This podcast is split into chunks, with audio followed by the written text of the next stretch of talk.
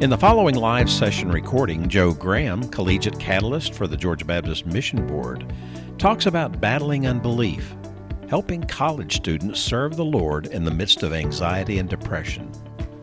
In this session, the listener will hear a discussion about how your church can walk alongside college students who might be struggling with anxiety and depression. The listener will also hear how the church can help students serve the Lord in the midst of their suffering. Let's join Joe now. I hope I'm not the cause of a lot of college student anxiety and depression. I, I, hope you all aren't either. Uh, but I, I have led this seminar before, and uh, I, I, somebody said, "Well, do you enjoy leading this topic?" No, uh, I don't enjoy t- that we have to pull aside for an hour and 15 minutes and talk about anxiety and depression among college students. But one of the realities is, is, is, it is the single largest descriptive of this generation of college students right now. And so we better pull aside. We better spend some time talking about it because it is reality in their lives, which makes it reality in the life of the church. And so we're going to look at some things. Some folks this afternoon said, What is the cause of all this anxiety and depression? I'm, I'm going to hand you all some stuff in a minute that will help explain some of it. But I, I can't just say, Well, if we fix this and this and this, it'll go away. It, it's not that simple. Societal problems, cultural problems, personal problems, um, anxiety problems, you, you can't just wave a magic wand and and say abracadabra and do a three point fix and, and make everything okay. It, I, if you're looking for easy answers, you may want to go find something down the hall. Because what we're going to talk about is how do we get a handle on the problem and how do we help these kids. As I was telling Bill earlier, how can we try to figure out, honestly, how to do children's ministry differently today? there, there's a reason our college kids that, that one of the real reasons and one of the real descriptives of them is that they're the most anxious, most depressed, most likely to commit suicide, most medicated generation in a long time. Let's try to figure out why that's true. And then let's look back at our student ministries too. Let's look back at our children's ministries. Let's look back at our parenting let's look back at our preaching. Let's whatever it is you're involved in, the life of the local church. Let's look back and try to figure out how we can not how we can learn the lessons we need to learn from this very anxious, depressed generation of college students. That that's at least a piece of this. Let's understand what's going on. Let's figure out how to minister to them. And let's try to figure out how to aim ourselves backwards or forwards in this case, to begin to get a handle and get a grasp on how do we help this be better for future generations. So that's what we're going to try to do in an hour and 10 minutes. I need to give a couple of shameless plugs first because I'll forget if I don't. Ed, did any of you get a note about this training, Go Georgia training from me? If you did, you're on our collegiate ministry mailing list, and none of you are. So, if you would like to be on it, I can make a couple of promises. Uh, I promise I will not flood your inbox with tons of email. I would let you know about training events like this and what's going to be offered. I will let you know about our collegiate conference coming up, Confluence, which is always toward the end of September. You have a card on that. Uh, we'll let you know about things that will be relevant to college students in collegiate ministry. Uh, but I think in the course of a year, you'll find that I've not, I've not flooded your, and, and we won't sell your information to anybody. That's the other promise. Your, your social media footprint will not be damaged by being on this list. Uh, I do have a, a card on your chair, just some basic information about Georgia Baptist Collegiate Ministry. Uh, GABCM is our email, I, I mean our website. If you want to find out what's happening at BCMs and campuses all over the state, that's the place to go. If you want to find out what we focus on in our department, that's the place to go. If you want to find out what we're doing with missions, collegiate missions, and perhaps you've heard of summer missionaries. Perhaps some of you have been summer missionaries in the past.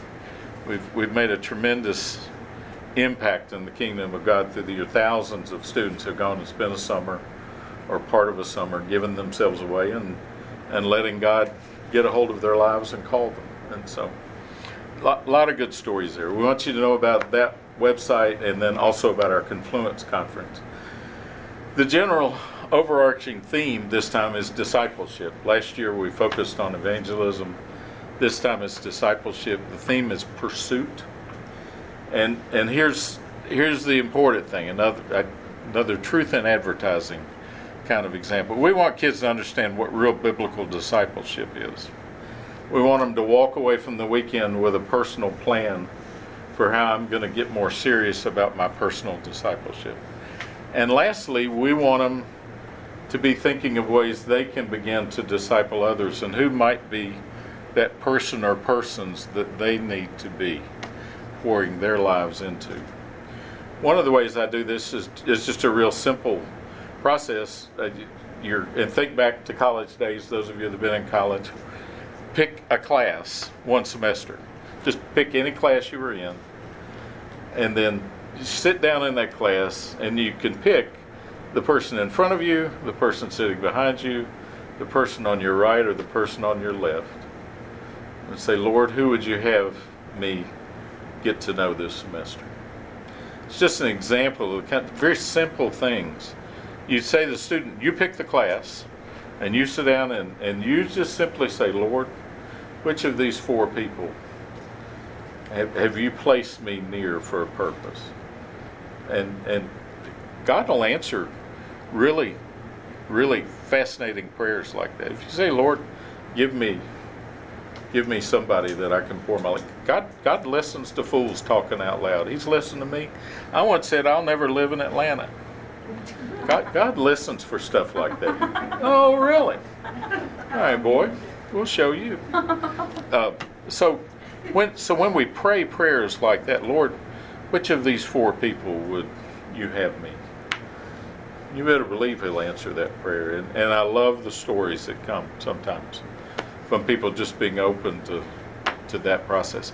That's a lot of what we'll do that weekend. We'll have some great worship. We'll have some. Uh, we'll have great musicians. We'll have great speakers.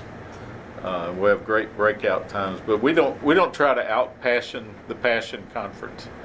We have good worship, but we're not there just to worship. We're there to to set a really deep foundation in these students not just that they leave the weekend going, wasn't that a wonderful weekend? I want them to have a wonderful weekend and go back ready to impact their their world. So that's a lot of what that's all about. Last uh, bit of info. Eh, I'm sure you've been in conferences where people say, now, hold your questions for the end. Those are people who don't want you to ask questions. I'm, I'm just telling you something you already know. People like that don't really don't want you to ask questions, and they're going to fill up most of the time. Where did the time go? I am so sorry. I want you all to ask questions along the way. I want you to. Give you permission, blessing, whatever it is you need. Uh, you'll notice this is a very low tech conference. You'll, you'll notice I don't have any, I'm going to give you a handout and I'm going to read some stuff. But this is a very low tech conference. You, if you're looking for things that are contributing to what kids are struggling with today, I'm trying to answer that in the very way I'm going to lead this conference. Because just about every kid in your life lives their life like this. How many times do you go out to eat? I mean, this past week, I, I called Gail. That's my bride, by the way, back in the back. Um, and and it's one table, but it's many tables. There's a family sitting there having dinner together, and all four of them, they're on their phones. They're not on their iPads. All four of them. It's not the reason that kids have such anxious, depressed issues in their lives. But we think, those of us who who are trying to do some, some real solid research in the matter. That's a piece of this. It's a piece of it. We, we've allowed some, in my generation, we allowed the TV to babysit our kids. Now, you, you go out and, and parents aren't parenting very much. You just hand your kid an, iP- an iPad and, and you keep them occupied. And, and what's happening along the way, and we're noticing a lot with college students today, they, they will make dates online. They will make dates. They will break dates. They will break up with boyfriends and girlfriends. They live their lives right here. And what that means is they know how to digitally interact with somebody, but they don't know how to have a relationship with people. This is a good time for a handout. And I hope and pray, I got to keep one. If, if you would, if you're here with somebody you know and love and can trust, if y'all will share one, I'm sorry. Uh, and I think we'll be okay if if some of you will share along the way. Uh, because when I pulled out from the office yesterday, I didn't know I was going to be doing this tonight. So um, we're going to try to be ready. And uh, actually, when I come, I come prepared for times like this. I just didn't bring maybe enough. I hope we'll see. When we get back to the back row, we'll pray we've got everybody covered. And I'm going to wait until we get this handed out before we. Well, and we'll. I got four left, five left. We we may just make this. I think we're going to be okay. Tim, I can- Lacey, you can have my copy later. I can sit over this way and share with Yay! One extra. All right, Lacey, you need one. All right. Yay! The Lord Lord provides. Um, today's college student and today's college culture. What I tried to do was diagram it as best I could here on the left. Generation Z. We, if you were here this afternoon, we talked some about Generation Z characteristics. We'll we'll talk about some of that, but we're not going to just talk about understanding Gen Z. There are three other conferences you can go to. We'll hit some of the aspects of that. But Generation Z, as this relates to the level of depression and the use of meds today, as it relates to one of the things that we think is, is a real huge part of this lack of critical thinking. Kids, and, and I'm painting with a broad brush here, students today, and, and we're, we're talking generally college students today, most of them have not really had good critical thinking skills. And and directly across from that on the left a lack of problem solving ability.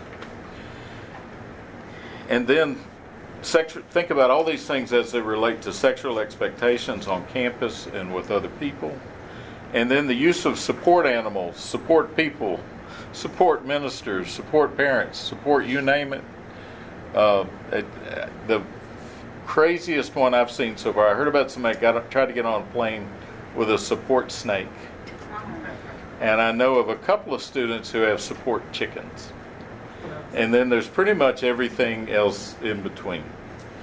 Um, and and we're gonna we're gonna talk about some of why all this happens. Think back, uh, and and a lot of this with my kids who've been out of college now for uh, my youngest has been out of college for 10 years. But as as that general generation was going through school, professors discovered the use of groups. And and we're going to we're going to have group projects. And were you all a part of group projects much? If the older you are, the less likely you're involved in group projects. The younger are you are, the more likely you were involved in them to the point that maybe for even four years, uh, most of the years of high school, years of college, most everything you did was in the midst of a group project. Let me tell you what tends to happen, and as we've observed it, let's say we put four kids together in a group project. At least one of those kids is going, I'm not letting these people ruin my grade. I'm going to do whatever I've got to do. You got one kid that goes, four people? I'm not going to have to do much of anything. You got a couple of people in the group who say, well, I'm kind of good at this. I'll do this. And I, I really don't enjoy this. Maybe somebody will do that. And, and I used to think that, that what that was developing was, you know, one kid who's going to bust his or her butt to get it all done and get it done right. What I've come to realize is that we're developing four very dysfunctional people. Actually, all four of them over time become very dysfunctional because this person who's going to do whatever it takes does whatever it takes. This person who's not going to do but the bare minimum is going to do the bare minimum. And we got these other people that are just going to do what they love to do and are going to stay away from the things that they don't love. Um, think about years years of group projects. Think about uh, folks who who get their grade based on the group. Who uh, I, have known professors who, uh, and and I'll try to not narrow this down to either a school or a discipline, but I know of folks who basically said, "You all are going to write the book this semester, and and here you you choose this topic, this topic, this topic." and everybody's going to have two weeks to do the research and write their area. And then you all are going to teach the rest of us everything there is to know about that topic. And at the end of the semester we're going to pull it all together and hand it hand it out to you I, I get to I get to figure out I, I'm going to learn this one narrow area of this discipline and I'm gonna I'm gonna learn all that I can about this, and everybody else is going to do that, and in the end, I'm going to have this collection of stuff. But this is what I know. This is what I've invested. And I'm going to spend the rest of the time this semester listening to each other person talk about what they've invested in, and we've created this really, really poor attempt at education because we've we've created a, this great book almost at the end of the semester on this subject, on this topic, on this discipline. Did I do a good job of not giving it away? It, it was actually a ministry class. I will give that part away. And that was the semester. That was the semester. They basically self taught. They self researched and they self taught and professor showed up every day and said, "Okay, I believe it's your it's your session," and off they would go. Now, a couple of other examples, and then we're going to try to begin to take this apart and have lots of time to talk about it. In the midst of the last college generation, we had a group of interns who got together I had spent some time talking with them about the fact that this generation of college students, this was the student in question was just a year older, but this this generation of college students is really struggling with problem solving. They they don't know how to solve problems. They don't know how to critically think. They they don't know how to to get in the middle of something and figure out if you can't Google it, then you can't figure it out. And the interns are going, yes, this we've yeah, we've noticed this too. This generation's really struggling with this. We had we we finished up the two day retreat that we were on, and we were leaving, and one of the interns came in, and she said, "My car won't start." I, wait, my car won't start. Okay, let, let's go see what's going on. Hey, has this ever happened before? Yeah, probably a couple of times. Well, what what was it before? I I don't, I don't my car won't start. Okay, well let's go out to the parking lot. Is when you turn the key, is it making a clicking sound or is it I don't know. And probably two more times on the way out there, she said, My car won't start. I just want to say I work at Geico, and that's exactly how they describe it. I said, okay, what? Tell me, okay, you said this happened a couple other times. What, what did you do when it happened the time before? My dad, my dad came and fixed it. Do you, do you remember what he fixed? And and so we're going through all these things, and so I and a, another person begin to. You just kind of start with the obvious. Is the battery charged? Is you know you look at the fuse. There's a fuse that's out. Um, but I see. I just distilled that down to about two minutes. We're talking about 20 minutes of. Well, have you done? You know, and, and I'm trying to lead her through the process of problem solving and critical thinking. Has this ever happened before? What did you do when it happened before? Who did you? And the bottom line is number one, her car wouldn't start.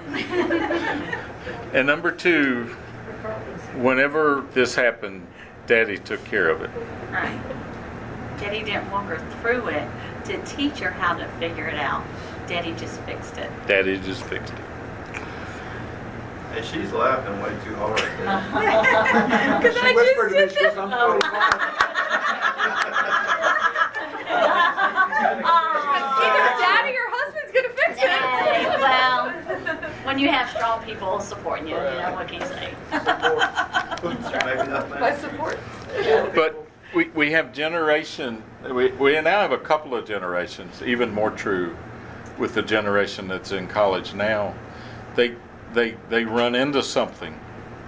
Uh, one of the things I know is going to happen, for instance, over Christmas break, for some over Thanksgiving break, if, if that is the last child to leave home, one of the things I've learned from experience is last child out of the house, probably, well, not probably, for one in seven of those kids, when they go home at Christmas break, they're going to find out that their parents are getting a divorce. That, that's reality. I'm telling you all. When the last kid leaves home, if mom and dad have not done a good job of keeping their relationship fresh and new and vibrant, when that last kid goes home, by the time Thanksgiving or Christmas rolls around, mom and dad aren't doing very well. And a lot of times kids will learn, kids that fall into this category will learn over Thanksgiving, many more over Christmas. They begin to notice why are, why are mom and dad in different bedrooms? Why, why is dad not here? You, you can hide that when the kid's away at school. You can't hide it during Christmas break. And so they find out what do they do? What do I do? I, I don't, for some of them, there's, there's enormous feelings of guilt because as, as everything begins to put back together, they, this happened because I left home. No, it didn't happen because you left home. But but you begin if kids don't know how to problem solve, kids don't know how to critically think. They don't know how to take apart and understand the pieces of their lives, and they don't know how to take apart and figure out the things that have gone wrong and how to deal with them. We have right now we're in the midst of trying to keep roommates from killing each other on college campuses across Georgia. When I was a campus minister, I spent the first three weeks every time trying to keep roommates from killing each other. And it's still true today. It, most kids head into a dorm room having lived in a room by themselves for the last few years, and they don't know how to live with somebody. They don't know how to problem solve the fact that I need to get X number of hours of sleep every night, and my roommate won't shut up, or my roommate won't stop playing music, or, and they don't know how to communicate their needs and concerns. They don't know how they. I, I've not personally seen this, but some campus ministers where they will literally text their roommate to cut the music down rather than have a conversation, rather than deal with it. They don't know how to deal with it. This generation came along after 9 11. I don't know how old you were when the planes went into the Twin Towers and the plane went down in Pennsylvania. Um, I, I don't know how old you were, but this generation has no memory of that event. But they have lived with the aftermath of this event their entire lives. I, I was due to fly about four days after 9 11. I, I don't even remember where I was going now. There are people who swore they would never fly again. I said to myself as I headed out the door and flew wherever it was I was going, there's never been a safer time to fly than right now. But so what is it what is the difference in me who goes, okay, this is what happened four days ago. The restrictions have been lifted. What's the likelihood they're they're they're they're doing security like they've never done security before. I remember them checking my license that day. It, it, felt like they were checking it every time I took three steps to make sure I really was who I said I was and to make sure the name matched with the ticket. But some people swore I'll never fly again. Some people couldn't handle it. I remember being on that plane and seeing people physically physically unable to cope with the fact that they were taken off and is this plane going to crash? Is there one of those people on this flight? That kind of stuff. So what what separates those who approach life and the situations life throws your way? And life throws all of us those situations. What's the difference between folks who approach those things and begin to think through it and they begin to ponder through it and they begin to pray through it and they begin to plan through it and they begin to live through it. And those who just say, ah, I can't take this. This generation, um, and, and think about it for a minute. Because of the events of 9 11, because of the events of Columbine, because of the events this is a generation who has been taught how to handle an active shooter more often than they've been taught how to do a fire drill. And, and think about this even when you're in the active shooter drill, what happens if, if you're in a high school and there's an active shooter and you just run out? They won't let you just run out. You have to leave the building like this. So, wait a minute. I'm scared. There's an active shooter in the building, but I'm also scared of going outside because somebody might shoot me outside. Friendly fire. Now, put yourselves in this kind of mental environment. Put yourself in the environment where and I don't know if any of you had to go through metal detectors to go into high school. Now it's becoming more and more, especially in the Atlanta area. There are plenty of high schools where kids have got to walk through a metal detector every day. Imagine the world now where our students live every day wondering is this the last day I'll live? They, is this the day somebody's going to shoot up my high school? Is this the day somebody's going to come in my church and open fire? Is this the day? I wasn't raised like that. I, my guess would be most of you were not raised in that environment, that this generation was.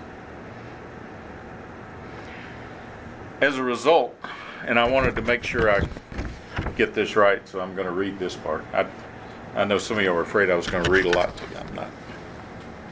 As a result, college students reported doing the following most of the time or always. Oops, sorry, I'm on the wrong one.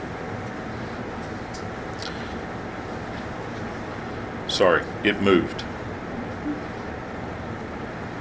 Sorry. Let me get where I need to be. Think it through critically. Okay. Here we go academic impacts. Within the last 12 months, students reported the following factors affecting their individual academic performance. There's all these things listed. But 9.9% said internet use and computer games. This is 10% of the kids in college said my using internet and computer games affected my academic performance. 18.7, almost 19% said depression has affected my ability to be a student. 26.5% said anxiety, diagnosed anxiety has had an effect on me. 21.8% reported sleep difficulties. Sleep difficulties in most cases are related to stress, sometimes to chemical imbalances, but often to stress. And 33.2% listed stress actually itself. What was that? Thirty-three point two. 33.2. Reported what? Stress. Just stress made it impossible for me to approach my academic responsibilities. Um, a, a few other statistics, and I'm, I'm not going to remember exact. This generation is less likely to abuse alcohol. This generation is less likely to engage in, uh, less likely to engage in overt sexual relationships that are casual in nature. That that that casual in nature. It doesn't mean this generation doesn't have sex, but they're way less likely to have casual, opportunistic sex. This generation's far less likely to abuse drugs. And all this comes down, and, and we, we talked about the after 9 11 generation, we talk about all these things. What all of this boils down to is this generation wants to be safe. This generation wants to experience safety. They, they desire to have a level of safety when they go to school. They want safety in relationships. They're not as likely to engage in, in casual, opportunistic sex because they've seen what that's done to other people. They're not as likely to engage in abusing alcohol or drugs because they've seen what that does to folks. And one of the fascinating things for those of us who are older who you know, you, there's some people on Facebook or Instagram or Twitter who you just know their every thought, and and there there are people who have had their lives ruined because they put on Facebook or Twitter or Instagram their every thought. There there was a, a person in particular I don't remember the the the, the specifics of this, but a a girl who wrote something on Instagram and was on her way. She was at the airport on her way to, to England uh, for a new job. And she had listed some stuff the afternoon before she got on the plane. When she landed in England, she was met at the arrivals gate by somebody who had seen what she wrote and what had been on Instagram and told her she no longer had a job today's student sees that and they go, I am not going to be that stupid. and so when, when you look, who are the people that are that are ventilating on a daily basis about politics, about cultural stuff? You're not going to. Uh, correct me if I'm wrong. Mariah's going to know this better than I do. Almost none of them are college age. Almost none of them because they've seen what it can do to families, they've seen what it can do to relationships. They've seen people arguing about Clinton or Trump, Clinton or Trump, Clinton or Trump. How could you do this? No, how could you do this? And they've seen families ripped. And they're not going to, I'm not going to put my thoughts down. Matter of fact, it'd be easier if I just don't think about things like that. And so we got a generation now that that doesn't want to have controversial conversations. They don't want to delve into things because they've seen how it can tear things apart. And remember, what they really want more than anything else is safety. And and they want they've seen uh, Gen X and they've seen some millennials who are following their hearts and are getting degrees where they can't get any jobs and are following their hearts into the arts fields where nobody's buying their paintings or turning them in, giving them a music contract. And this generation is going, nope, that's not for me. I want a job. I want something I can depend on. I want something that I want that that I want a safe career. Now I may change careers 20 times in the lifetime, but I, I want something I can depend on. I want something that's going to be dependable for me. So, what do you do if you're in a world that isn't doesn't feel very safe? If you're in a world where you don't really know how to critically think because nobody ever forced you to or taught you to, what are you going to do in a world where problem solving is not something that most families did? Most families are are composed of what we call now lawnmower parents. There used to be something called helicopter parents that hovered. Lawnmower parents clear the path. Clear the path. And if I can clear the path for my son and daughter, they won't have to worry about those kind of things. We had a lawnmower parent this very week in a campus I won't mention. We had a, a, a young man who said some things and grabbed a hold of a girl's arm and pulled her in a hole to talk to her. This is one of our Baptist Student Centers and spent the entire conversation looking right here at her. Well, it was bad enough, and he had done this with somebody else, that we went with her to campus police. We went with her to the counseling center. Don't know what the campus is going to do. We took the steps of saying, I'm sorry, but you're not allowed at the Baptist Student Center anymore until this is cleared up. You're not allowed on the property or in the building. We did all that we could do. We we banned them from BCM and the property. We took her to the campus police. We took her to the counseling center. The the systems on the campus are working. Mom calls. Mom of one of these four girls calls. We are not doing enough. We are not doing enough. What is it that? It, okay, here's what we've done. We've, we've intervened with this young man. We've told him he can't come back in the building, can't come on the property. We've walked with the girls to the campus police and to the counseling center. Those two systems are operating on the campus. This young man probably won't be a student a week from now. Okay? And she's mad at us because we haven't done enough. And so the question that she really couldn't answer or wouldn't answer, I, I said to the campus minister, ask her this question What else do you want us to do? What else can we do? Because she wanted to plow it all out of the way. What she wanted is for us to kick her kid out of uh, her her kick this young man out of college. What she wanted us to do is to put him in jail. We don't. uh, Baptists can do a lot of things. We can't do that. Was she the mother of the boy or the girl? Mother of one of the girls. Okay. mother of one of the girls. She and and I would put her in this category of a lawnmower parent. She she wants to obliterate any obstruction, anything that makes her child feel uncomfortable, anything that makes her child feel unsafe. And in the end, it's also a mama thing. She wants and and she wouldn't say this, but I, I'm telling you what it is. She wanted us to fix this make this go away. I, I can't undo what this young man did.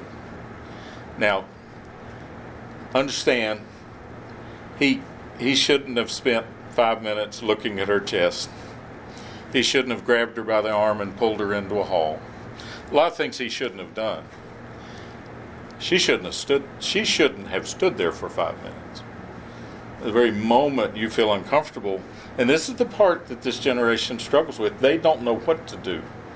Because they really have never been taught to problem solve or critically think.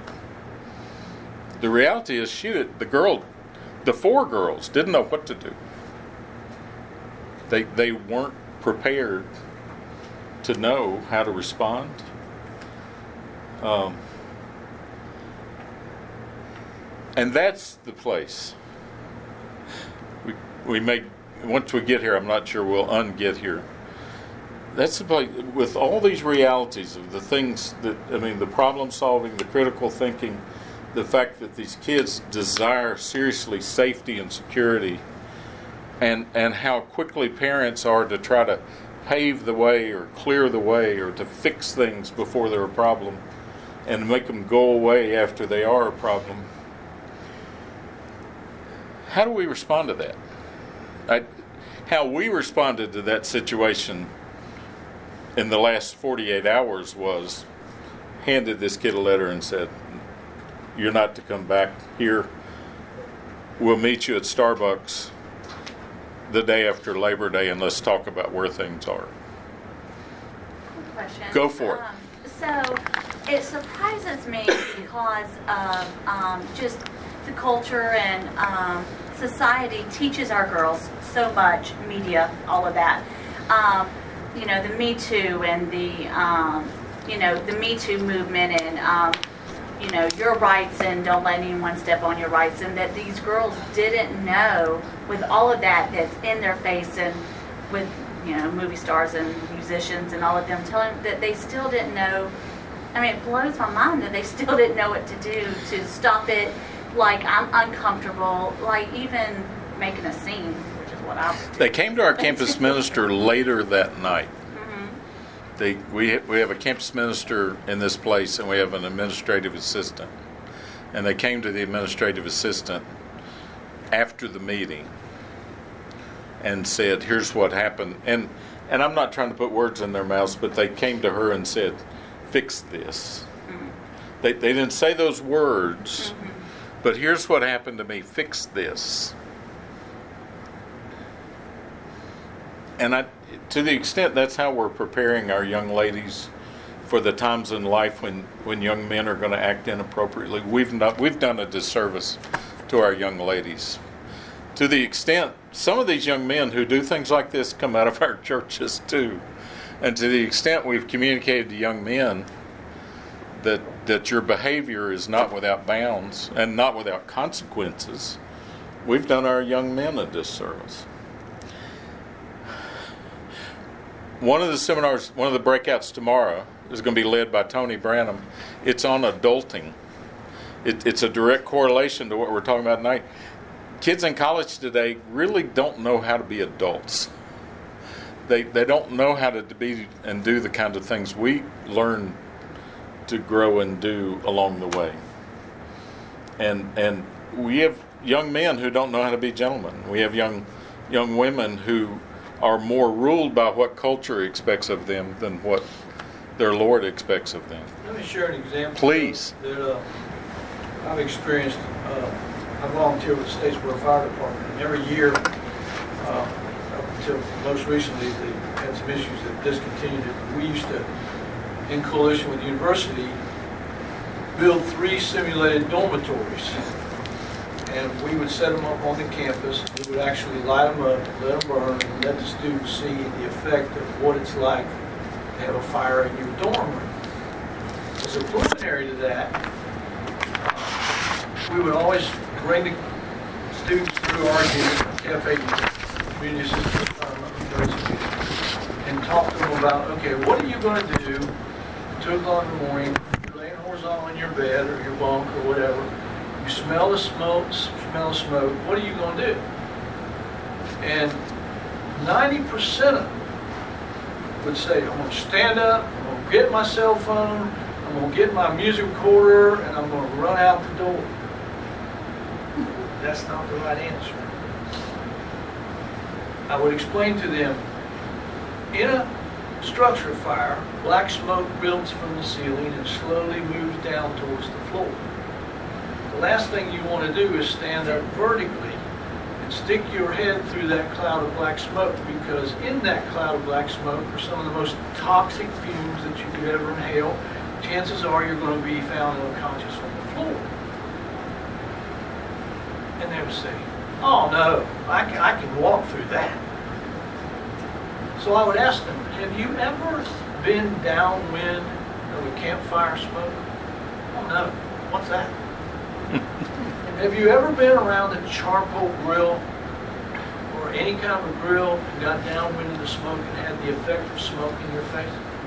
No, we don't cook. Our nanny cooks, our mom cooks, our grandmother cooks. We don't even get near the cooking stuff. And it began to dawn on me that the reason out of 150 young people that we talked to, there were only three that ever had experienced actual live smoke in their face or the effects of what smoke does to your eyes, your throat, etc. So how could we possibly expect them to understand not to stand up vertically and exit that building? And I think this is exemplary. Oh, it's a great example. Great example. You know, the bottom line is, we as parents, we as the older generation, have not apparently taken the time to expose and teach our kids how to manage life. You know, what's it like to have smoke in your face, kiddo? What's it like to go too fast in your automobile and hit a tree? What's it like to be on the receiving end of a gun barrel? You know, we got kids that are shooting guns, but they don't really understand what the gun does when the bullet comes in one side and goes out the other. They've never seen the effect of that. Except on video games. They, they, Right. Well, yeah, Call of Duty. Yeah. But I mean, even on the video But they games, don't, they don't connect that. They see it on the video and they see that those people go down, but they don't connect that that's a person and a, a person that has a soul and a person that feels and they just, they don't. It's a disconnect. and I still have five lives left, so I'm, Right. I'm moving on to the next one. Exactly. Exactly. Yeah. It's It's not a permanent thing. invulnerability that scares you. you know? Yeah. They don't have any idea that they're vulnerable. But you said that they don't expose them to life because we protect them from everything. Yeah. And that's scary. Now, another piece, and I, I want us to keep doing what we're doing. We, and, and this goes along with what you've just said. I meant to say this a while ago. We have not done a good job of helping our kids distinguish between good stress and bad stress, good anxiety and bad anxiety. We, we, everybody wants a trophy at the end of the season, but we haven't taught our. I, I don't know how many of y'all played baseball, basketball, whatever you played. But when you get in the batter's box against a kid who's throwing 90 miles an hour, there's a part of you that needs to be there, there's a there's an anxiety that goes with doing that. And if you're in front of a crowd of people, there's a normal anxiety that goes with that. If you're getting ready to head into a test, getting ready to go take SATs, if you take you have a class and there's a test, there's there's some normal anxiety that comes with that. Think about the things that happen in life that produce anxiety. And the reality is we're trying to do everything we can as a culture, everything we can as parents, everything we can as churches to minimize or erase those things that cause anxiety. And and and there's some very normal things that should produce anxiety in your life. Walking down the aisle to get married. Mm-hmm. I, I hope you're thinking about this. I hope you're thinking about this. I hope it's, it's a little scary. Guys, when you get down on your knees and you ask somebody to marry, I hope it scares the fool out of you. It needs to. It needs to scare the fool out of her to accept. It, it, you need to understand what this is going to look like. You need to know what this is going to require of me. They're, they're heading into a new job. There, there ought to be some anxiety. And, and not all anxiety is bad. Matter of fact, some anxiety is what helps build character. Some anxiety and knowing what to do in the midst of it is what makes you strong. I played a lot of baseball. I, I've been beamed a lot of times. So does that make you scared to get in the batter's box for the next pitch? No. It motivated me to hit it right up the middle. Or it motivated me to put it over the fence. But but we have a generation now, and baseball being a perfect example. You get hit by a pitch. You get hit by life. Something goes wrong. Mom dies, dad dies, brother dies. Somebody loses a job. Think about all the ways you can be hit by life. And we have a generation of kids that are afraid to step back in the box and take the next pitch. We've raised them that way. We Yes. put them in foam boxes, told them that safety is the most important thing. And then in school it goes on, and we keep hearing about safe spaces and not invading safe spaces to the point where uh, they're taught not to tolerate other opinions, other views. Uh, One of the things that's listed on the side here is the concept of ghosting. Are y'all familiar with ghosting? You're familiar with ghosting. It, Mariah's familiar with ghosting.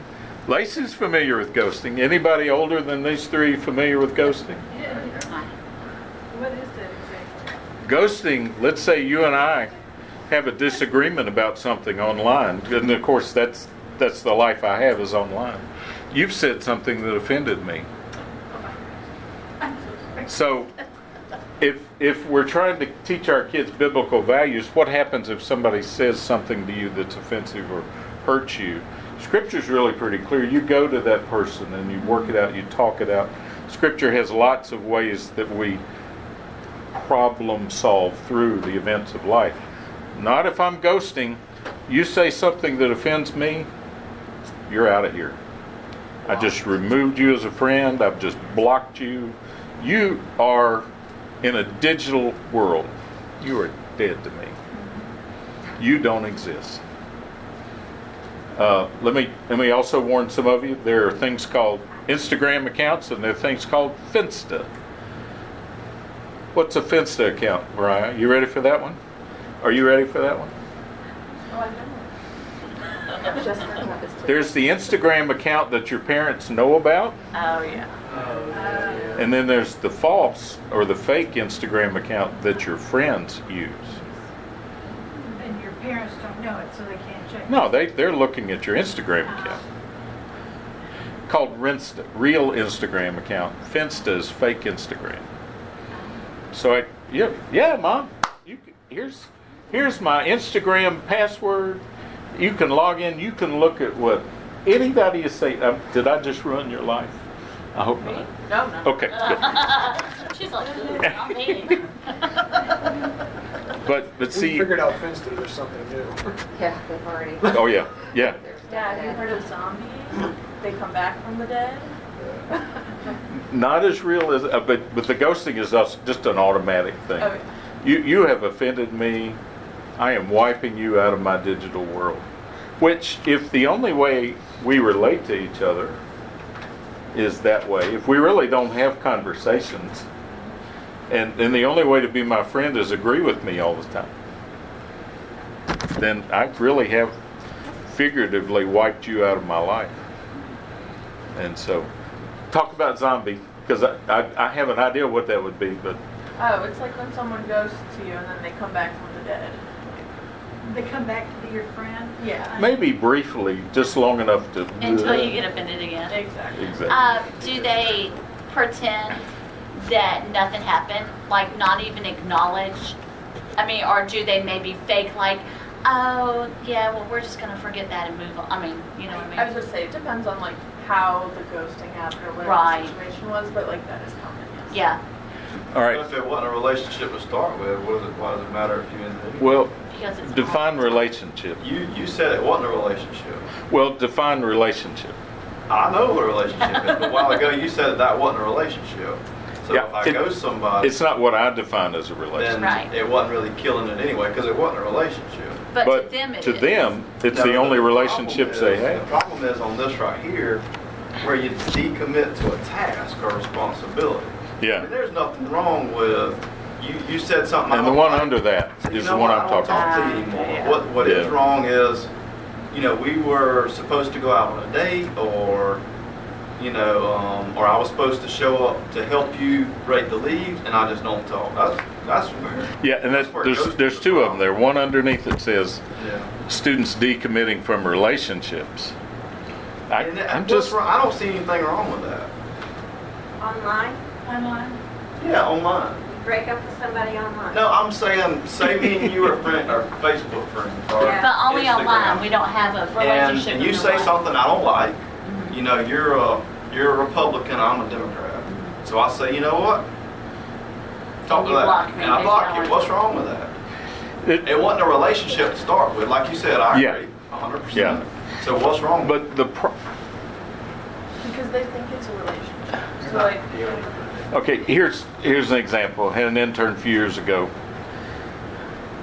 I, I walked into the student center. This was at Georgia State. It's been long enough I can talk about this.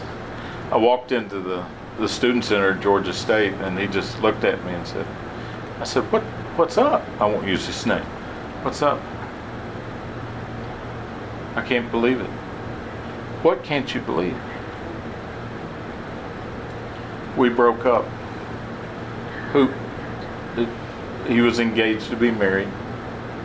He and his girlfriend had had brought the relationship to a close. And the next the next sentence is what is my best answer for you. He said, and this was when Facebook was the norm. He said, I have over a thousand friends on Facebook and I've never felt so alone. Mm-hmm. Okay. I have over a thousand friends on Facebook and I've never felt so alone. My question becomes what, what is your definition of a friend? Is, is your definition of friend what Facebook calls friend? Is, is that what a friend is? Is that as deep as that goes? Is that.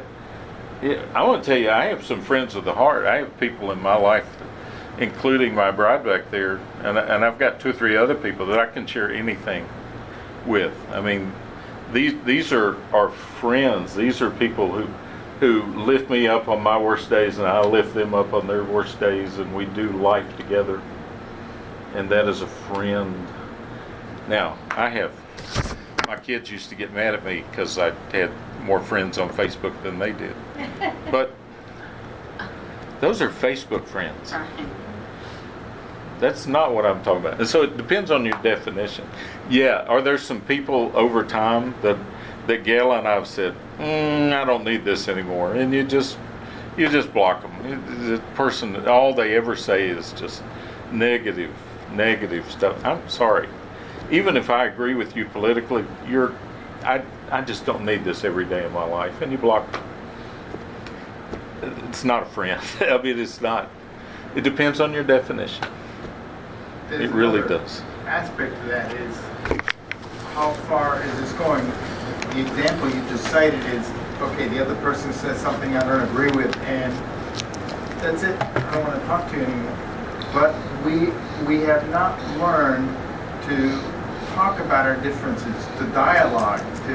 to I I remember reading, for instance, uh, uh, um, discussions between I don't know Martin Luther and Erasmus uh, Rotterdam. I mean, they, they would they would write letters to each other uh, that that went on uh, for for years, where they disagreed over theology and stuff like that, and they still considered each other friends. I mean, Brothers in Christ. Today, it's you don't agree with me. That's it. I'm out. And you're a racist. Right. Whatever. Yeah. And you're a racist. But, I mean, and we're going to come into contact with people that we don't agree with, that we have to deal with. And when we get into a um, habit of, well, if I, don't- if I don't agree with you and I don't have to deal with you anymore, I'm just going to pretend you're not there. Well, if that person's your boss, or that person's, you know, your teacher, or any, or even your coworker, someone that is your equal, you've never learned how to have a difference of opinion.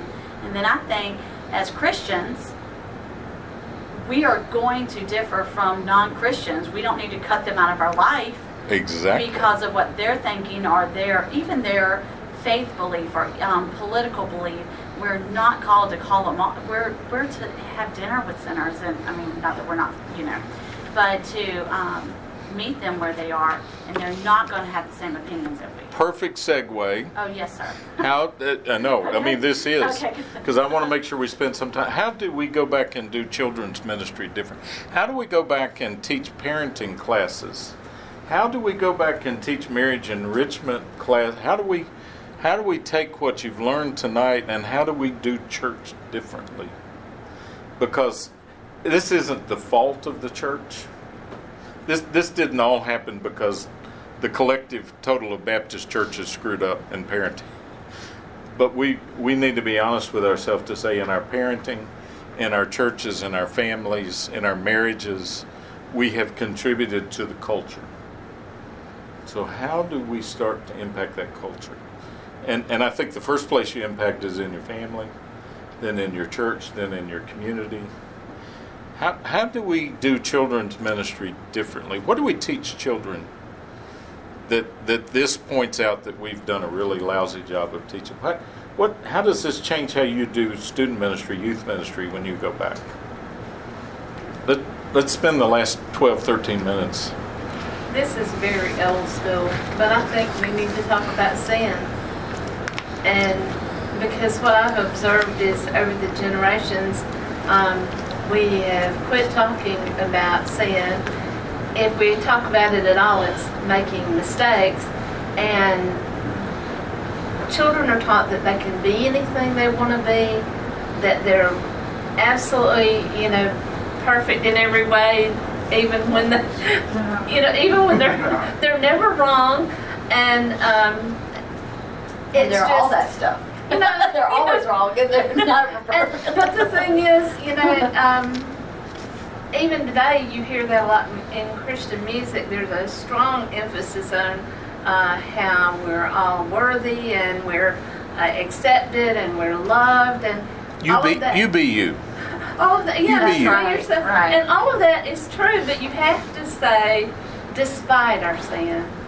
Yeah, I mean, God loves us unconditionally, but despite our sin and our unworthiness, and the fact that we we're all we're, we're all like that. So how do we do parenting different? How do we do children's ministry? How do we do student ministry different?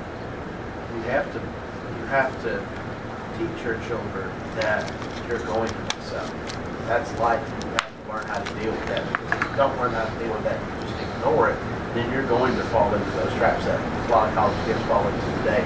They're going to fall into that because they were never taught how to deal with situations, how to deal with difficult conversations. Uh, like I've, I said, I work at Geico. We have people that are in college age now, working, they're 18, 19 years old, that don't know how to have a difficult conversation. No, you don't have those covered on your policy, so I can't help you.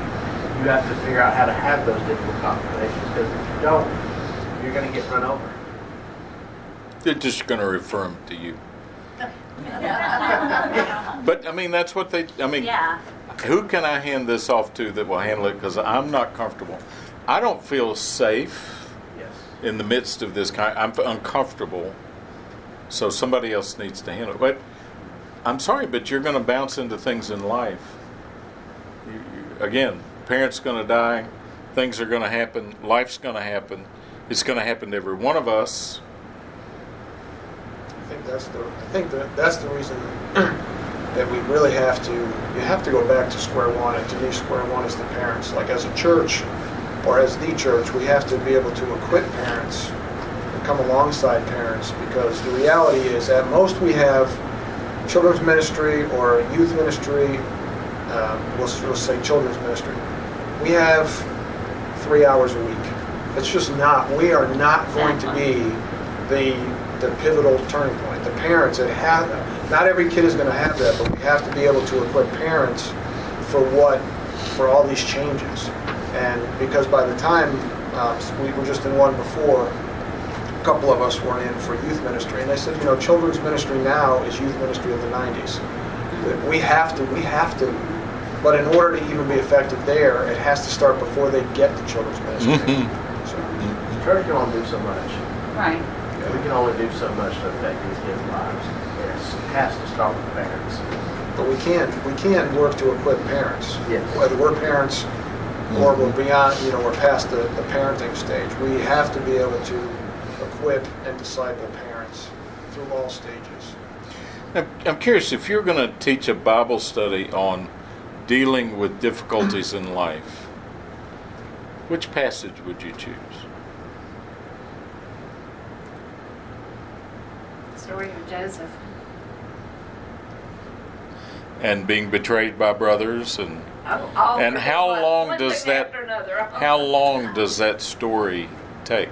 I was on the wrong Joseph and I got confused. I'm, I'm, we're talking Yeah. coat of many colors, Yeah. Joseph. Yeah, Okay. yeah, I was on a different one. Not, not me, not me. Potiphar's wife. Um, he had this trouble. He did. So, y- you know, but we, we tend to tell different Bible stories in Bible school. We, we tend to, they're short, quick stories where everything, even the story of, of Zacchaeus, we make into a happy story. We don't focus on what what is it that was happening in Zacchaeus' life that made him have to go up a tree to see Jesus? What what's happening in the lives of all these people that made them so busy being drawn to Jesus they were excluding him? Oh, I don't want to think about that. Job. Yes, Probably the best dive in. example. Job. Job, Job is probably the best example of hitting a brick wall of life. how, how about Jonah? When's the last time where you heard a sermon about Jonah that ends the way the book ends? Jonah never gets it, folks. Jonah never. It, it, well, he, he he did the wrong thing. He was swallowed by a whale, spit him out, and then he went to Nineveh and preached. And got That mad. That's not where. That, but that's the story we tell them in Bible school. That's the story we tell them in children's Sunday school. It's not the story. how it is. That's not how it ends. you know, of like VeggieTales. You know, we, we dumb down the stories enough. And it's like, you know, someone doesn't get executed, they get banished to the perpetual land of tickling. You know, and stuff like, it's cute for kids, but, you know, like, that's just what we uh, keep throwing at them is the veggie tale version of stories. Yeah. And it's not the, the biblical, like, real, Ooh, Real keep life. keep talking, cause you're barking up the tree. I want you to bark. I taught, I taught kindergarten for 30 years. And, um, the group of kindergarten teachers I taught with, we decided after a couple of years of this grass mow- lawnmower parents that uh, every parent should be required to take a parenting class before they can bring their child home from the hospital. And that the first thing they should tell them is that your child is human, they're going to make mistakes, they're going to lie. You know, um, when they go to kindergarten, are you going to believe your child or are you going to believe an adult teacher? Yeah. Because the majority of them will believe their child over something the adult teacher says. Yes. That that's coming from a veteran kindergarten teacher. There, I I was home when she came home those days. The basics of all this is that we just need to teach them the Bible. The Bible tells us all have sinned and fallen short of the glory of God. Yeah. Now, what do we do with that? Yeah. Right. What do we do with that, kids? You know? and, and teaching our kids how to how to understand the difference between good stress, good anxiety, bad stress, bad anxiety. How, how do we help them learn the stories of how do I work through life? I, I, think again to focus on some of the Bible stories, and, and if I have a group of pastors in here, I'm going to say a similar thing. Stop preaching fairy tale endings to your sermons. Te- tell tell stories of struggle and and you know when's the last time you heard a, a sermon about how uh, let's say Peter how Peter died and what Peter went through during the last years of his life as he followed the Lord and what it led to up to his martyrdom. We, Huh? No, I'm not going to. And, and some things you don't know. I'm not saying teach your kids all the martyrdom stories, but we we've got to tell them the stories of faith. We got to tell them the stories of hardship. We got to tell them the stories of missionaries who arrive in a country and it takes them 40 years before somebody even believes them and accepts them and listens to them. What were those 40 years like? What what we we we're not communicating the stress and the anxiety and the normal ebbs and flows of life to our kids. We got to figure out how to do that. And we're, we're about out of time. Maybe I should have gotten where I got 15 minutes ago a lot sooner than that. But if if nothing else to get you thinking, get you thinking because I, I don't think we're the sole problem of collegiate stress and anxiety. Let's let's love these kids. Let's love them where they are. I, I have a favorite quote of Billy Graham. It's the Holy Spirit's job to convict. It's God's job to judge, and it's my job to love. So get out of the Holy Spirit business, get out of the judgment business. Love people. And if somebody's really far from the Lord, love them in the direction of the Lord. It is the Lord who will convict them of the sins in their lives. It's never been your job to do that. It is the Lord who will ultimately judge them. It has never been, nor will it ever be your job. Your job is to love people into the presence of Jesus. How might the story of Zacchaeus been different that day if all these people drawn to the presence of Jesus is, is that is that all church is for? Is that all we just drawn to be in the presence of Jesus? What if being drawn to the presence of Jesus caused people to turn around and look outward? What if somebody that day drawn to Jesus had turned around and went, Zacchaeus, now there's somebody who needs to know the Lord. Zacchaeus, come with me. I want you to have a front row seat. But no, I, I want you to be enamored with the Lord. I want you to worship the Lord. I want you to, to do all the great things that come with being in His presence. And I want you to turn around. And I want you to see the people who need to be even closer than you are. And we spend our time helping people grow closer to, try, to Christ. And that is where the real change will come in their lives. Not going to come because of a relationship with me. It's going to be because I helped them get closer to the Lord. And that's where change ultimately happens. So, how do we do that with our students? How do we do that with our children? How do some of us do that with ourselves? Because the reality is, there are people in this very room that are struggling with anxiety and depression too. And so that would be the message I would have for you. The answer is found with you growing closer to Christ. You get to be our last word. Oh, well, No pressure. How, how do we do that? With children, you know, you have, I guess in your own home, you have more control. You can present that. In your relationship, you can go to your husband and say, I want, I want to bring Christ into our relationship. But when it's students, like at a public school, and they come to your mental health group and say, you know, and they're, they're totally having depression, anxiety, I don't think you can, at this point, you can't say, let's try to get you closer to Christ. I think you, how do you do that with your students? Now, are you a public school administrator? Oh, no, no. Okay. No, I'm don't just want a mother and a do with that. grandmother. What and and and what? I, this isn't the answer to your question. Is it's one answer I've discovered in life. Uh, one of the seasons in my life in ministry was the season when I was a, a high school football chaplain, and I, Lord and I argued about that for about two years. Lord, you know I'm in college ministry. Why is your Spirit leading me toward? And and I literally argued with God about this for the better part of two years, which was stupid. But I finally said at the end of one of the football seasons, I went to the end of the year football meeting with the parents. And I just, the Lord would not let go of me on this. And I simply said, All right, I will wait until there's nobody in the room but the coach and me. And I'll go say something like, You wouldn't want somebody to work with your kids in a chaplain kind of role, would you? And when it was over, just he and me in the room, and I went down there and I said, I have something that, that honestly, and, and this guy is far from a believing Christian. Okay, let me let me just put it that way.